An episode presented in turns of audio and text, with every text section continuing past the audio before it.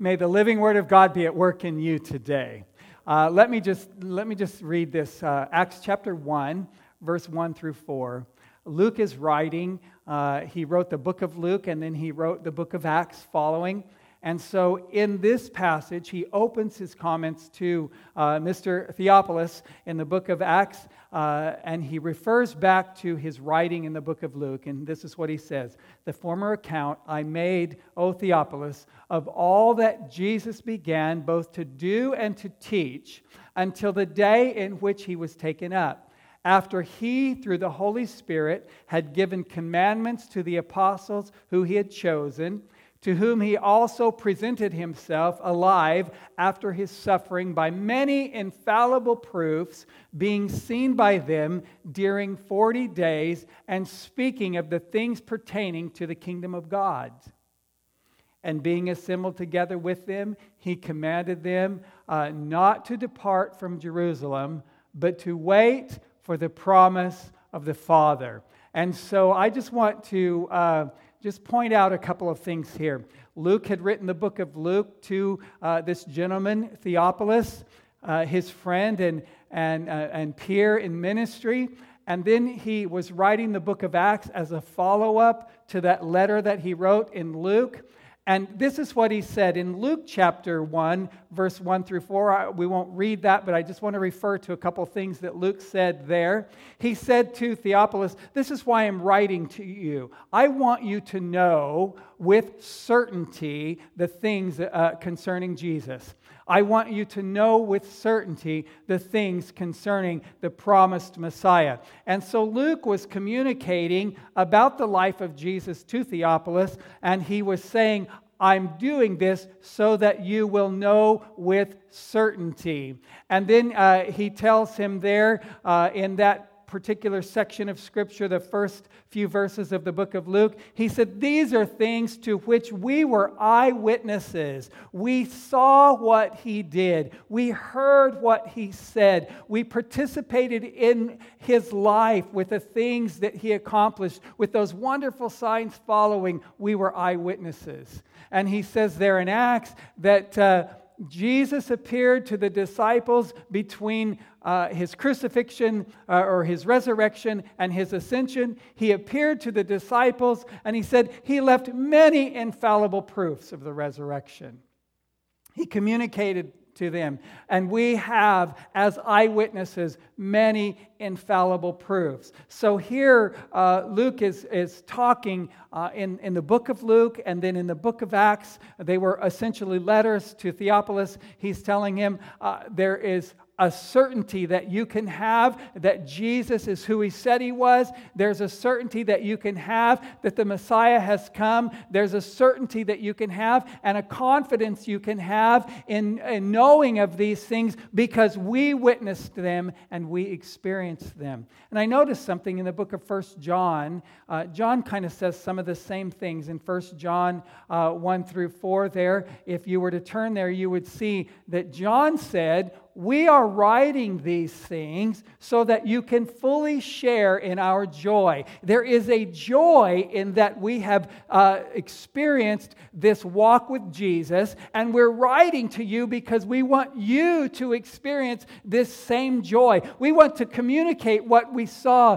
what we heard, what we touched, he says in that passage. We want to communicate to you these things so that you can fully share in the joy, the fullness of joy that comes in knowing Jesus and in the assurance and the certainty that he is the Christ. And so uh, Luke says this in the book of Luke, Luke says this in the book of Acts, and then John says it in his letter in First John. We have seen, we have heard, we have touched, we have experienced him, and we want you to experience him, and we want you to share in the full joy of that experience experience. So I just want to talk to you about following Easter. The interesting thing here is that uh, when Luke writes these words to Theophilus in Acts, he's referring back to the time between the resurrection and the ascension. And so, of course, when he makes that reference, I ran over to the book of Luke and I began to look at what he felt was important to share.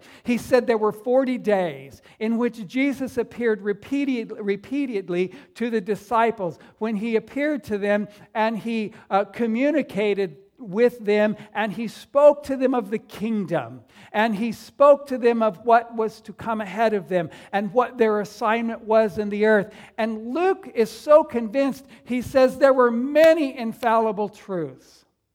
And so I went to the book of Luke and I'm thinking, I want to see all of these infallible things that he's referring to in this 40 day period. And it had never occurred to me before, as many times as I've read the book of Luke, that uh, what Luke is referring back to is ch- Luke chapter 24 verse 25 through 49, Luke is communicating about the disciples' experience with Jesus subsequent to the resurrection. And, what I realized as I reviewed that passage in Luke, Luke doesn't provide a comprehensive impartation of all that Jesus said or did uh, in the course of that 40 days. But what he provides, listen to this, he provides a summary of the things that he felt the Spirit of the Lord was dealing with him to share as important.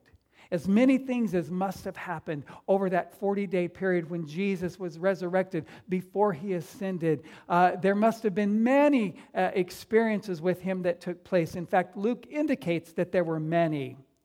But Luke shares only a couple of highlights. And so it becomes interesting to me that we recognize in Scripture not only what uh, is said, but what is not said. And when we realize what is not said, it gives greater emphasis to what is said. And in this situation, Luke shared from only two experiences they, they had with Jesus. He shares uh, the things that happened on the road to Emmaus, and then he shares one event when Jesus appeared right in their midst. And so I want to, I, want you maybe get your Bibles and, and turn to Luke chapter 24. And we're not going to read that whole section of Scripture because it's entirely too much reading uh, for uh, our context in this environment. But I'm going to refer to some things that happened in those passages of Scripture, and you can go and you can unpack that in more detail later. But I just want to talk to you about this. Right after uh, the uh, the resurrection, the, the ladies had gone to the tomb and they had met the angels and they had seen that the tomb was empty. And, and, and the angels had said, You go back and you tell the disciples that uh, he is risen and that he will meet them in, in their place there. And, uh, and all of that had taken place. And now here's a couple of the disciples, and they're on the road to Emmaus. They're walking down the road on their way home. And uh, the Bible says that this man appears to them. It's Jesus. But he doesn't reveal to them who he is. He just appears to them and he's walking along the way and he's eavesdropping on their conversation. And he says, What is this thing that you're talking about? And they said, What do you mean? Have you not been around uh, Jerusalem in these days? Are you not aware of all the things that have gone on concerning this man, Jesus, and, and his crucifixion, and, and, and all, of, all of this confusion that it has caused, and all this hurt that it has caused, and all of the trouble that we, we have experienced in the last few days? Where have you been? And so the Bible says that Jesus says interesting words to them as, as he listened to their conversation. In verse 25 of Luke 24, he says, Why are you slow of heart to believe in all that the prophets have spoken? They don't even know who this guy is. And he takes a moment and he corrects their thinking. He arrests their thinking for a moment and he says, Wait a minute. Don't be slow of heart to believe all that has been prophesied concerning this man, Jesus. And then in verse 27, it says this wonderful thing. Jesus, beginning at Moses and all the prophets, expounded to them in all the scripture the things concerning himself. That Jesus began with them right there on the road to unpack all the uh, prophecies concerning his life and his death and his, his burial and his resurrection. He began to unfold all the way back to the things that had happened in the life of Moses, right through the prophets. He began to unpack for them and he began to say, These are the things that, that, that have been fulfilled in the Word of God. And then the Bible says that he was going to go his way and they were going to go theirs, but they encouraged him to come with them. Come on home with us. It's getting late and we'll feed you. And he comes into their house with them, and then he's sitting with them at the table. And the Bible says that he took bread and he broke it and he blessed it. And when he did that, their eyes were open and they realized who they were talking to, and he vanished from their sight. He was, he was gone. Now, why is this important? I want you to understand that Jesus sent the Holy Spirit into your life, and Jesus is still unpacking the scripture for you.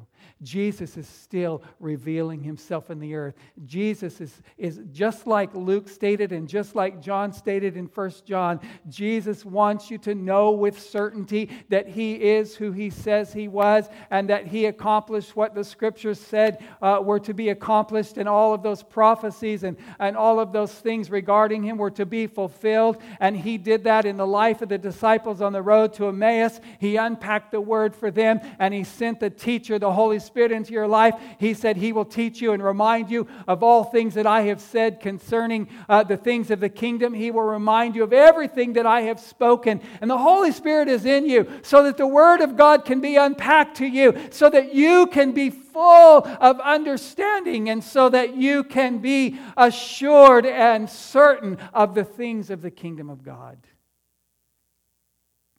And then Luke goes on and he tells one more passage of Scripture. He refers to one and, and one more event that they experienced.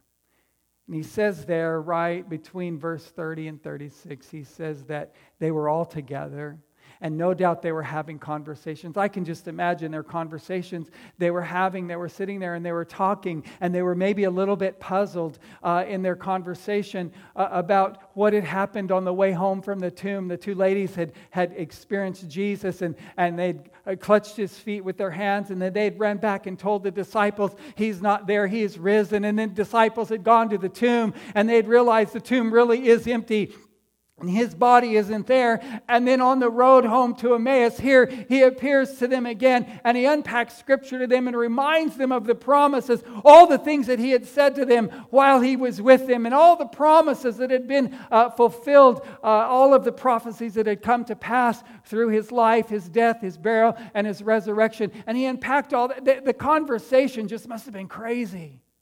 Can you imagine all the conversation they were having? Yes, but he said this. Yes, but remember when he did that. Yes, but remember when. And right in the middle of their conversation, in verse 36, the Bible says, Jesus appears in their midst.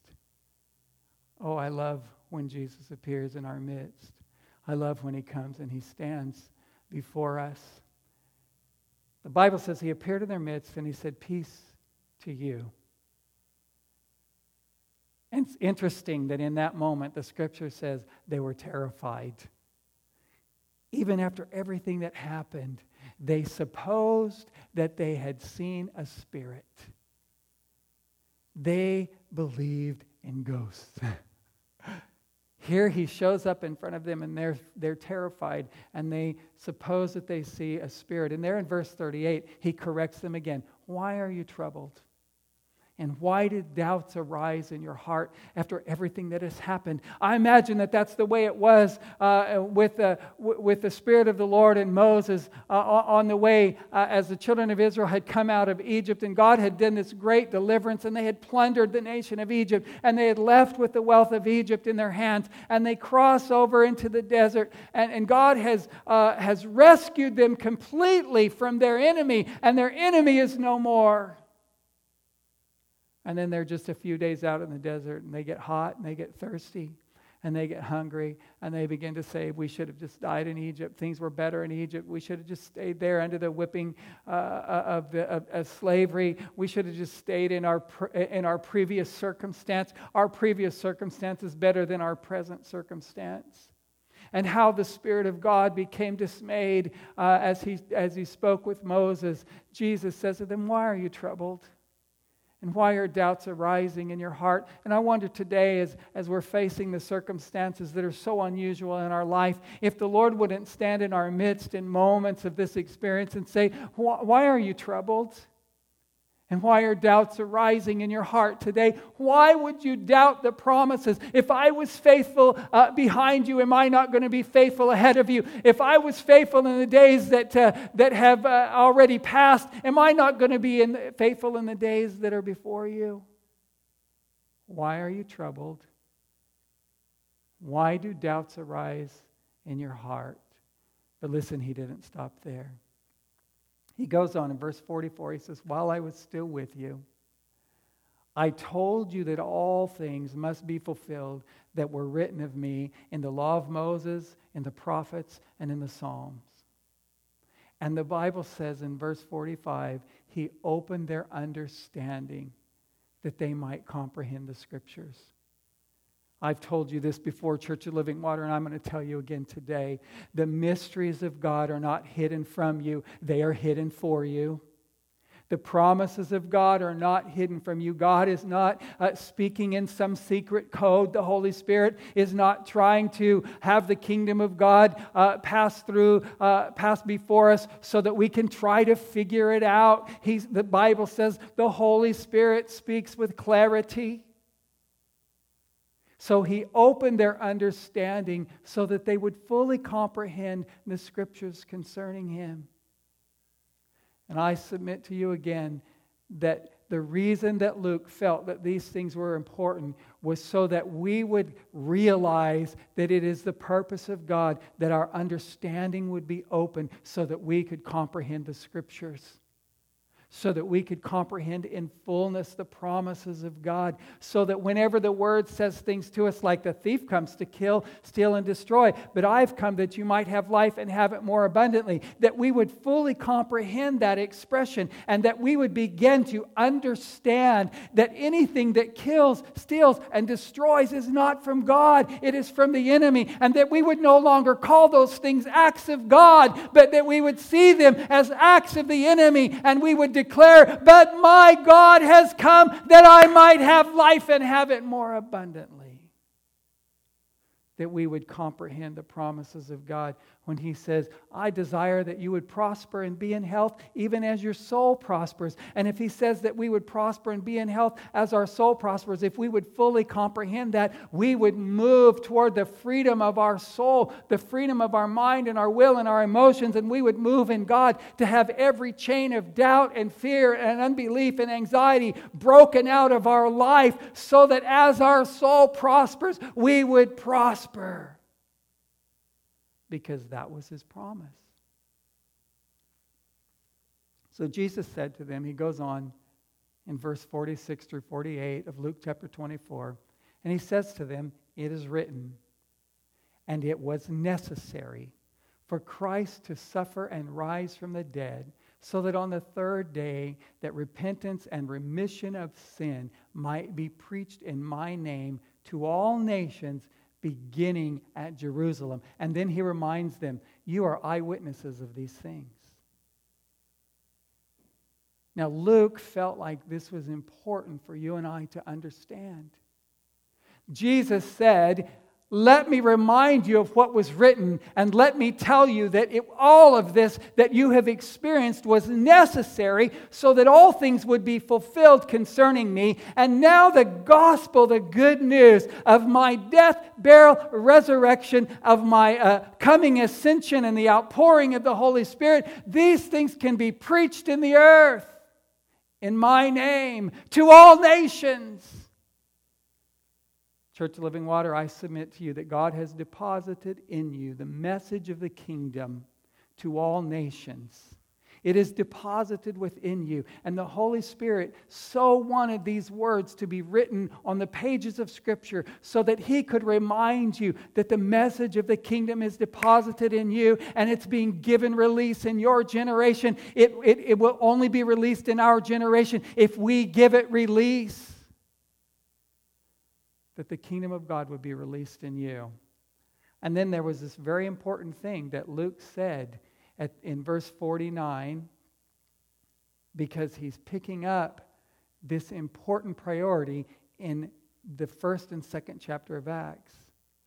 Jesus said, Behold, I send the promise of the Father upon you.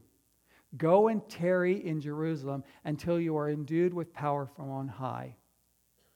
So, Luke, in his letter to Theophilus in Acts, points him back to this passage of, uh, of, of his letter in Luke, and he says, Remember what I said to you then? Let me tell you what happened now. And he begins to go in uh, Acts chapter uh, 1 and 2, and he tells of the day of Pentecost and the outpouring of the Holy Spirit on the disciples there in the upper room. And he tells of Peter's great preaching moment where Peter said, This is that that was spoken by the prophet Joel, that in the last days I will pour out my spirit upon you, upon your children, your sons, daughters, your handmaidens, and they will prophesy and they will dream dreams and they will have visions and, and they will speak with new tongues. And this promise is to you and your children and your children's children children and, and to all that are far off. Luke felt like it was so important that we be reminded that Jesus said, after you've come to me and after you've received me, after this deposit of the kingdom is in you, wait and be filled with power. You shall receive power after the Holy Ghost has come upon you, and you will be my witnesses. I want you to be witnesses, but I want you to be empowered witnesses. Church of Living Water, be empowered witnesses of the kingdom. Be empowered witnesses of the good news of God. Be empowered witnesses of this great declaration. Let the Holy Spirit just fill your life and let the Holy Spirit be the motivating factor of the expression of the kingdom of God in the earth today. Let me pray for you, believers. Father, I pray for the church.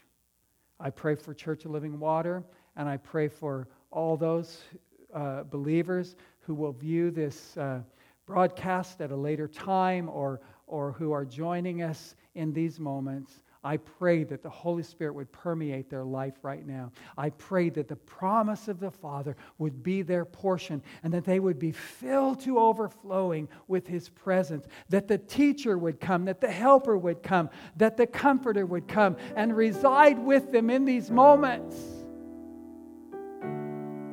that they would be fully blessed as they remember that we have this confidence and this assurance by many infallible proofs that Jesus is the Christ, the Son of the living God, is now seated as King of kings and Lord of lords, the right hand of the Father. I pray that that assurance would permeate your people, that there would be no doubt and no weakness in them, in the name of Jesus. Now, if you happen to be watching this broadcast today and you don't know Jesus, I want to remind you it is written, and it was necessary for Christ to suffer and be raised from the dead on the third day, that repentance and remission of sin be preached in his name. I want to preach repentance to you right now. The Bible says all have sinned and come short of the glory of God. Every one of us, myself included, we've all sinned great sin. We've come so short of the glory of God. But the Bible says very simply this if you will believe in your heart and confess with your mouth that Jesus is Lord, you'll be saved. The Bible says he didn't come into the world to condemn the world John chapter 3 and verse 17 says, But that the world through him would be saved. I want to invite you to know him today. So we're going to pray a prayer of repentance. I would like you to just join with me by faith. Don't pray it if you don't mean it. It's a prayer of faith. I'm asking God to reveal Himself, make Himself real to you right now. Dear Jesus, just pray this with me. Dear Jesus, Forgive me of my sin. I've discovered that you're the Christ. I've discovered that you're the promise. So I repent of my sin. I ask you to forgive me. I receive you as my Savior. in the name of Jesus. If you prayed that prayer, would you just message us either through Facebook or go to our website and send us an email? We would love to communicate with you. We would love to congratulate you. We would love to have an opportunity to welcome you into the family of God. Lord, bless you. We love you, Church of Living Water. And we rejoice that the, the presence of the Lord is still with you and in you in these days. God bless you, and we'll see you tonight at prayer at 6 o'clock.